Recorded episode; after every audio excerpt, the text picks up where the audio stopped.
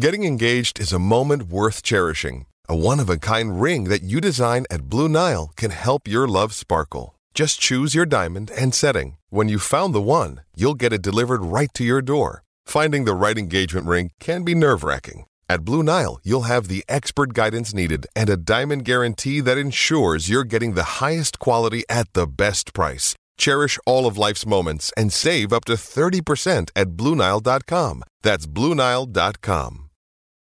Does Monday at the office feel like a storm? Not with Microsoft Copilot. That feeling when Copilot gets everyone up to speed instantly? It's sunny again. When Copilot simplifies complex data so your teams can act, that sun's shining on a beach. And when Copilot uncovers hidden insights, you're on that beach with your people and you find buried treasure. That's Microsoft Copilot. Learn more at Microsoft.com/slash AI for all.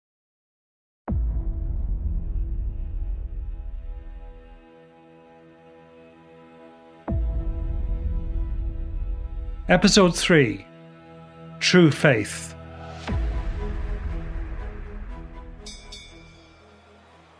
When Ronnie Delaney shocked the world by breasting the tape to take gold in the 1500 metres final at the Melbourne Olympics, he did something that was totally instinctive.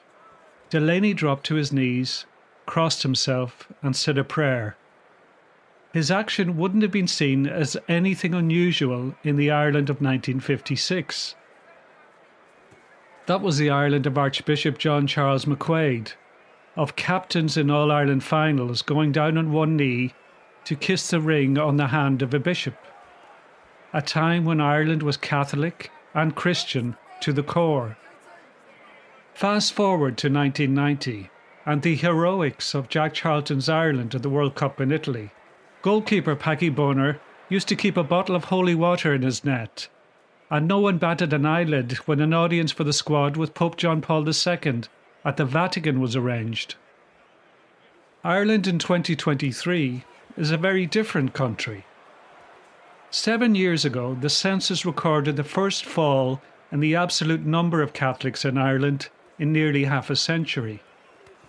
And the number of those saying they had no religion increased by 74%. The 2011 figure was 277,237 which rose 204,151 to 481,388. Few sportspeople talk openly of God, faith, or the Bible, but there are exceptions. It's one of the reasons why Katie Taylor is so unusual.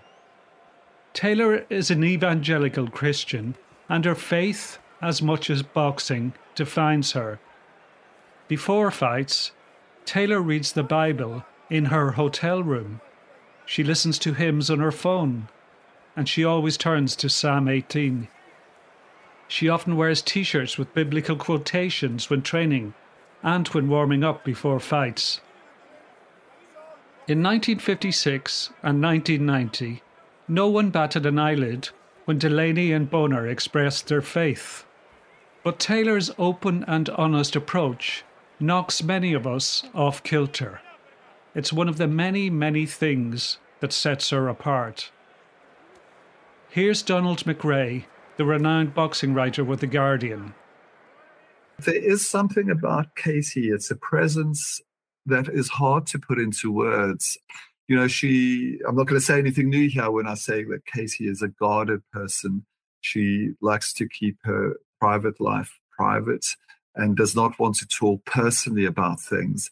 And that's quite when you when you interviewing her initially, that's quite hard to because you so want to get past that wall and, and just allow her to open up. But it's her choice not to open up. But the more I've spent time with her, I think I've only interviewed her twice in person in, in detailed interviews. I've been to many sort of media calls and press conferences where I've watched her and listened to her and asked her questions.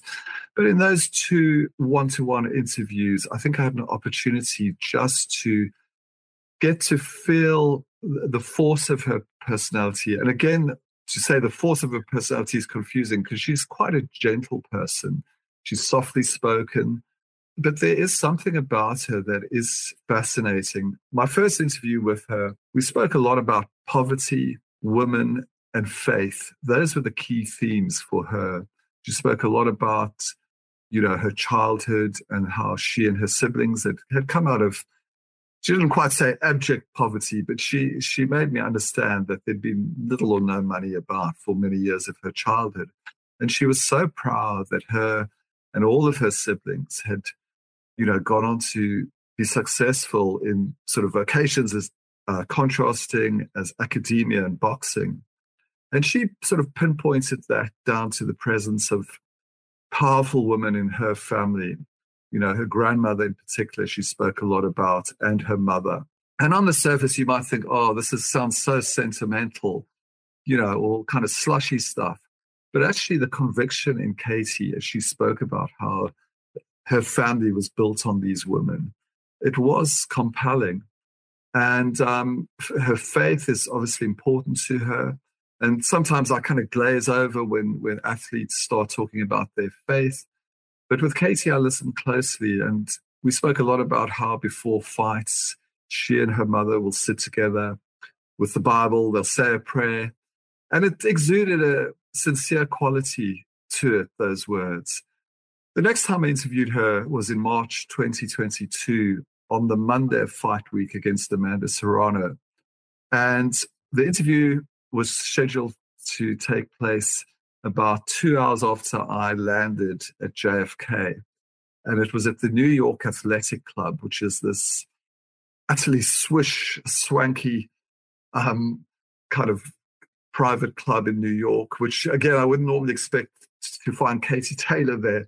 And um, I just got off the plane looking as shabby as ever in these old soiled jeans and um, they wouldn't allow me into the to the building. Um, and I said, oh, I've got an interview with Katie Taylor. Finally, they succumbed and said, well, you can go up um, the goods lift at the back of the building. So that kind of amused Katie that I, you know, had to go up the goods lift and, and, and meet her at the back of the building. But then we got shown into the swanky lounge. And what sort of hit me then was that we were five days away from the biggest fight of her life and the biggest fight ever in women's boxing.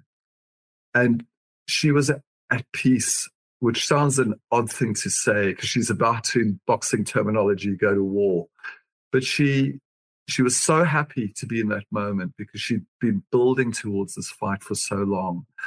But she also, why she was fascinating and compelling was because she understood she was actually going to go into a dark place and this was going to be an immensely difficult and hard night for her. And she said to me that, that afternoon, this is a 50 50 fight. And she said, I'm not just saying that, I believe this and I know this. So then you talk about charisma. Normally, because Katie is so understated and sort of hides her personality, you don't see that charisma.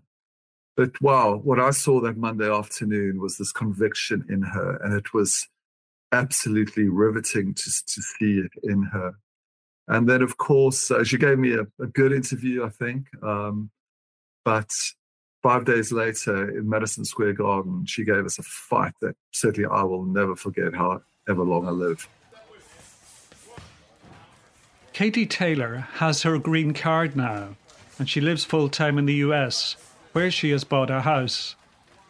She trains at the Manchester ROCS Club in Connecticut there are two banners declaring this is the home of the champions, Mykquan Williams and Matt Remillard. But Taylor, a world pro champion and a global figure in boxing, has no banner. Why? Don't want one. That's her answer. That's one of the contradictions. Taylor is in a sport where she wants to make waves and she has to sell herself, but her instinct is to keep things low key. The split from her father and coach Pete was traumatic and sent her reeling. At one stage, she felt so lost that she slept in her car in between training sessions with the Ireland team. When Taylor returned from Rio seven years ago, she cut a haunted figure at Dublin Airport and couldn't get out of the place quickly enough.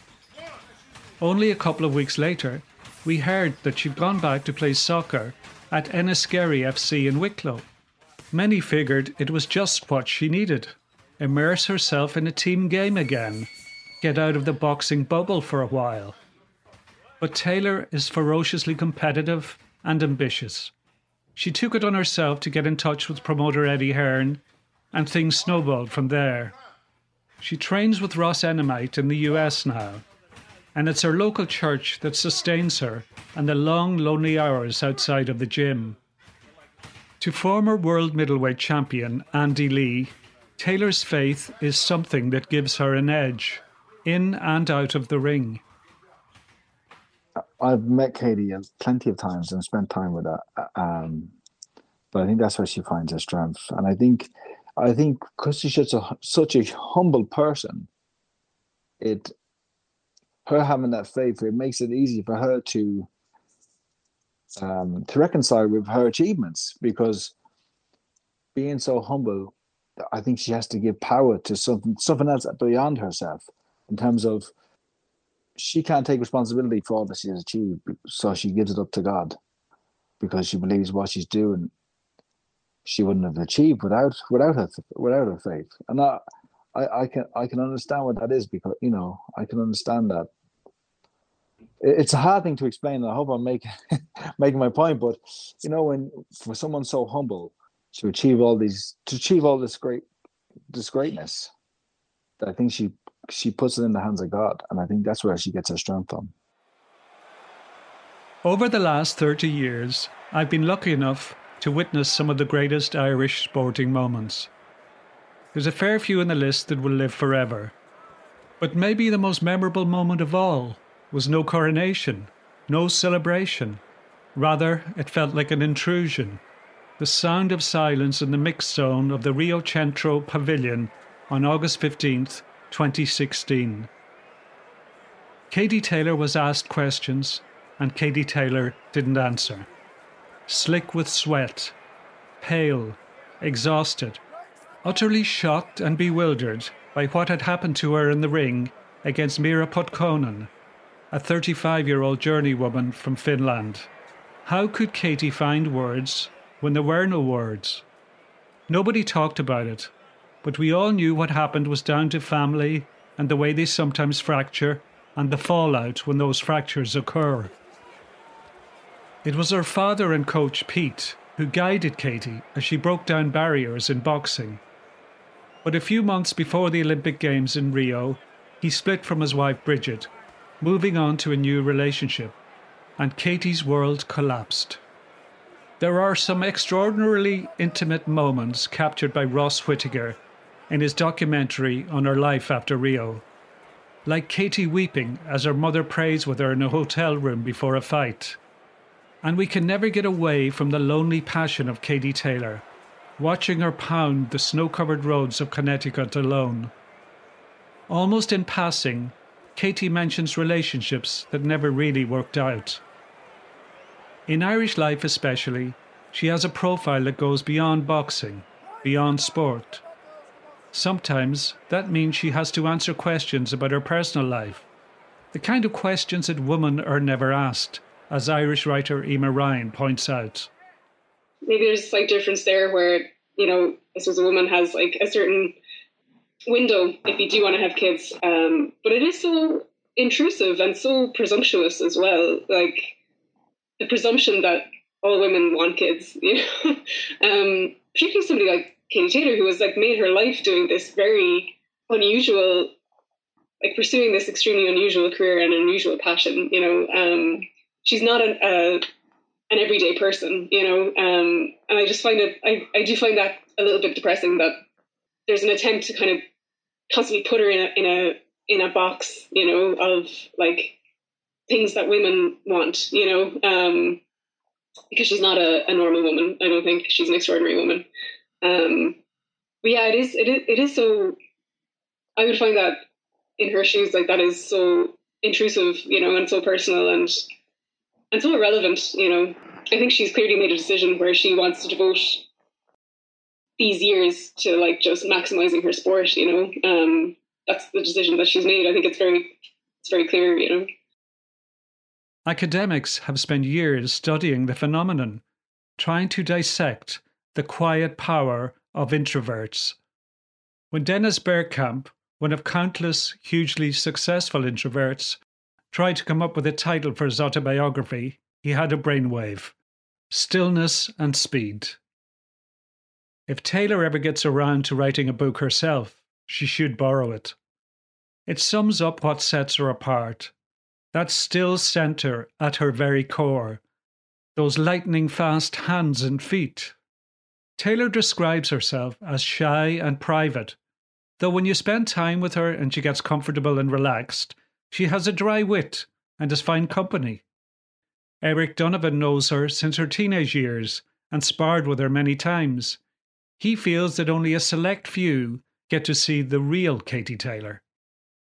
Yeah, I, I can't really remember the specific time of it, but I'd say I would have been around 15 years old, probably 14, 15 years old, probably coming up to the Irish team, boxing for Ireland that day. It would have been a kind of a class as a youth level at that time, uh, junior, youth junior, you know, and uh, Katie would have been there at the squad training and she would have been the only girl. So obviously she's going to stand out when, when you're the only girl in a in a room with about 20 young lads. Um, you know, you're obviously going to take notice. But what stood out for me apart from that was the fact that she was really very quiet and you know uh, reserved and shy but when the bell went and we did we were doing school boxing or school combat or whatever it was she just came alive you know it was just like somebody that just it was like an orchestra playing inside of her you know just boom she just came alive and just you could tell that she was so passionate about what she was doing and loved it and um, driven in every way, like you know. And ever since that first kind of early kind of moments of becoming aware of Katie, I just think my admiration only got stronger and grew from there of her. There are two Pete Taylors, not one. Pete Jr., her brother, is close in age to Katie and the two have always had a strong bond. She is naturally reserved and reticent, and in some ways, Pete talks for her in Whitaker's documentary. He told the director one story that was left on the cutting room floor, but that sums up why Taylor is where she is. Pete recalled a sports meet where Katie was lining up for a sprint final. The other girls were chatting and laughing together before the race. Katie stood to the side on her own, crying because of the pressure she was putting on herself to win. Katie Taylor is unusual in women's boxing when it comes to earning power. In both the amateur and professional world, she has done well for herself. She even revealed last year, in a very untailor like move, she treated herself to a speedboat. An American survey in November 2015 had the Bray woman at number 10 in its top 10 list of richest woman boxers of all time. That was nearly a year before she turned professional, but sponsors flocked to her as they knew she was box office. But her amateur career had always been a curiously off Broadway one, too. On February 24, 2012, Taylor took on Switzerland's Sandra Brugger in her hometown of Bray in a ballroom of the Royal Hotel. Taylor, the number one in the world, against the world's number five. So much of her life back then happened far from the madding crowd. A man sat inside the door of the ballroom with a biscuit tin on a table in front of him. That was the box office. You paid your money and you sat where you liked. The TV cameras weren't there, that's for sure. She picked up general sport awards during her amateur career, but one thing that often irritated her was the footage shown at the various ceremonies. Sometimes the organisers would have no video clips at all. At other times, they would show clips of fights that were years old. And for all the medals that were hung around her neck, her opening bout at London 2012 against Natasha Jonas was the first time that most Irish people saw Taylor fight. All those lonely nights in Tonsberg, Katowice, Ningbo, Pizarnik, and Qinhuangdao, the far flung outposts where she won major medals, fueled her craving for the big time. Andy Lee was at all of her fights at London 2012, and the experience left a mark on him. It was, you know, you go to these amateur boxing tournaments, you're lucky if there's 50 people in the audience. And I think for her and her opponents, it would have been, you know, something that they haven't experienced since or before that. Um, and just, just, just, just the, you know, even going to the arena, it was like a soccer match, you know, so, something like the World Cup.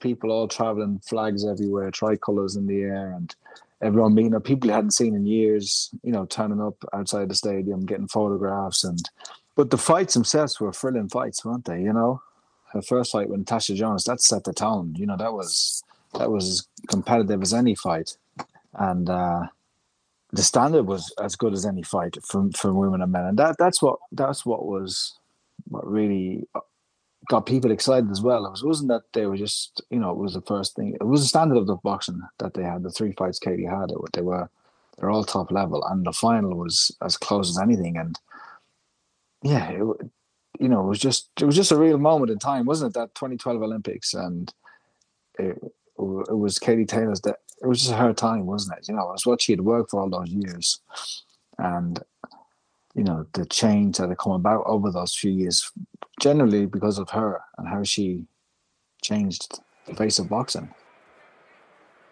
There was a chaos to that day and night in London. Katie had fallen in love with the Olympics when watching Sonia O'Sullivan race to silver at Sydney in 2000. Fast forward 12 years, and O'Sullivan was chef de mission to the Ireland team in London. And one of her abiding memories of Taylor's triumph is a period of panic after the fight. It was a really warm day, so Katie hadn't bought a tracksuit, O'Sullivan told me. And then someone remembered that it's compulsory to wear a tracksuit for medal ceremonies at the Olympics. Katie didn't know that. She'd been able to get her medals at European and World Championships in her vests and shorts. So there was a bit of panic for a while. Katie was going to me, They're not going to take my medal away from me, are they? There were loads of athletes and backroom staff from different sports on the Irish team there for the final. So we figured we'd be able to borrow a tracksuit from one of them because all of the team wore the same one. But because it was hot, no one had bothered bringing one. Eventually, we found a physio, Emer O'Leary, and she had hers on. So Katie got her medal wearing Emer's tracksuit, and Emer watched the medal ceremony wearing Katie's shorts from the final. That night was a blur for many of the Irish in London, but Andy Lee has one vivid memory. Oh yeah, it was London 2012 Olympics, and I was doing some work for RTE, and the night of the final, I went to watch the final. Um, uh, we all know what an occasion that was, and the buzz that was on. So I was doing a show in the evening, recapping it, and into the studio, which was in a tower block opposite the Olympic Stadium in Stratford. It was in an old tower block. They had made a studio in one of the floors um, Katie Taylor walks in with Sonia O'Sullivan, and Katie's dad was there, and it was uh, I was obviously a pleasure and fantastic to meet her, and she, you know, just to bask in the glow and the glory that she, you know, how to like just uh, feel, you know, feel that the sense of joy she had, and obviously it was great crack, and Sonia, you know, she was she's a real character, and um, everyone was so up for it, but then there was a thing Katie had to do. Now she didn't commit to it. I'm not sure who committed to it, but it was in like the Irish House in London. There was these houses all around the place, and it was Katie had to go make an appearance the night she won the gold medal, and it was like the last thing she wanted to do. They said, "Would you come, Andy, with us as well?" And I said, "Of course I will." So I ended up going with him and doing security that night, and you can imagine, obviously, the the, the Irish that were there and the Irish already in London, the place was packed. They thought Katie was coming and just the the mania and the throng of people um, just trying to get a photograph. And I think she was just taken aback by it. I'm not sure she had expected that much, but yeah, it was. So I ended up just being like a bodyguard for the night. it was good crack. It was good crack. And uh, I think, you know, that was, I think that was the start of it for Katie, you know, her, her superstardom. Let's rewind to a night a few years earlier, one in September 2008. Katie Taylor was sitting at home and settled back to watch The Late Late Show. Pat Kenny, the then host, had a decent lineup of guests that night. Trinny and Susannah, Rick Stein, Carol Thatcher, Michael Gambon, Lisa Hannigan, and Jimmy Carr, a mix of the weird and the wonderful. But it was something that another guest said that made Taylor sit bolt upright on her sofa. Pat Hickey, the then president of the Olympic Council of Ireland, was asked by Kenny about the possibility of women boxing at London 2012. We've a guaranteed gold medal if we can get women's boxing on the programme, said Hickey. You can put your house on it. Taylor could do nothing more than shake her head ruefully. She's been dealing with people's assumptions for a long, long time. The Bray woman did manage to make the gold standard at London 2012, but the weight of expectation was hard to deal with. Another memory of that day is of an Irish boxing icon from the 1980s, Barry McGuigan, moving from his seat to hug her after she left the ring with gold around her neck. He'd become world featherweight champion in 1985 in the same city. A staggering 19 million people watched on TV. Little wonder that he got so caught up in Katie's moment it reminded me of my best nights and the atmosphere. And I, I actually got a, I, I got emotional when she won the gold medal, and I remember being in tears when she won that gold medal. And I was, you know, obviously a huge supporter of of Katie's and and always have been. And yeah, that was the one time I, I think it's the one event that I went to that I, I got emotional and and you know give her a big hug afterwards and was thrilled for her. And and she was brilliant. And it was a tough fight in the final because she fought that Russian girl very, uh, very, very good fighter, and um, she was obviously uh, very well schooled and, and had a lot of fights herself as well. So it was a, a great performance by Katie.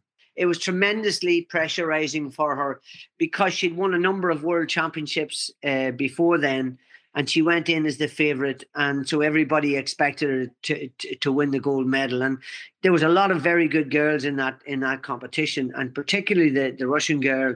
I think she was a southpaw uh, in the final. She was very, very good, and um, it was a tough fight. Mm-hmm. And she deserved to win it, and she deserved to be up there because of what she'd done for for women's boxing in general.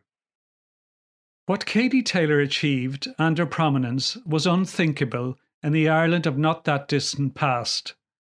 That was an Ireland that had a very particular view of women and what women were capable of. Not very much as Rosita Sweetman a veteran of the feminist movement, points out. We sort of laid bare the patriarchy's architecture. And in every way, like for instance, girls weren't supposed to be able to do maths. You know, it's like our lady brains couldn't add up. So all of the professions like the sciences, engineering, um, medicine, veterinary were closed to women before they even started because they didn't have maths at, at their leaving cert. Irish women in the 70s were basically cheap labour. The, the vast majority of women who were working, you didn't have a career, you had a job. And the job was in the lowest paid sector. Women earned 54% of what men earned, and they were in all the, the rough and tough jobs. And then, yeah, for women who fell out of the system, like there was no divorce. And because we wouldn't recognize, the Irish government wouldn't recognize divorce, the English government wouldn't recognize men who, who ran away and left their wives and children. Legally, an Irish husband could walk out the door, leave his wife and children, go to England, get a divorce, sell the family home, get full custody of the children. All legally, he could do all that, and without the wife even knowing. You know, it, it's terrifying to think how powerless women were. We keep coming back to the lonely passion of Katie Taylor. It's no secret that she finds Fight Week particularly tough. That's largely down to the twin demands of making weight and the requirement to perform media duties. It's a cruel quirk of boxing that media day is usually a day or two before weigh in. That's when boxers are at a particularly low ebb, trying to shave off another couple of ounces off already lean frames. At the same time, they're supposed to perform in front of the microphones and cameras. It's putting on an act, and Katie Taylor hates putting on an act. It's easy to overlook how tough a life she's led in recent years, the toll that must have taken, both mentally and physically. Including both the amateur and pro ranks, Taylor fought 17 times in just 21 months between April 2016 and December 2017. That was incredibly hard on both the body and mind. So many high stakes fights in there, from Olympic qualifiers to World Championships to Olympic Games and on to big professional fights. That was also the time when she'd split from coach and father Pete, a time when she'd moved to a small town in America, thousands of miles from friends and family. Her faith was a large part in keeping on, keeping on. It's one of the main reasons why she's tougher than the rest.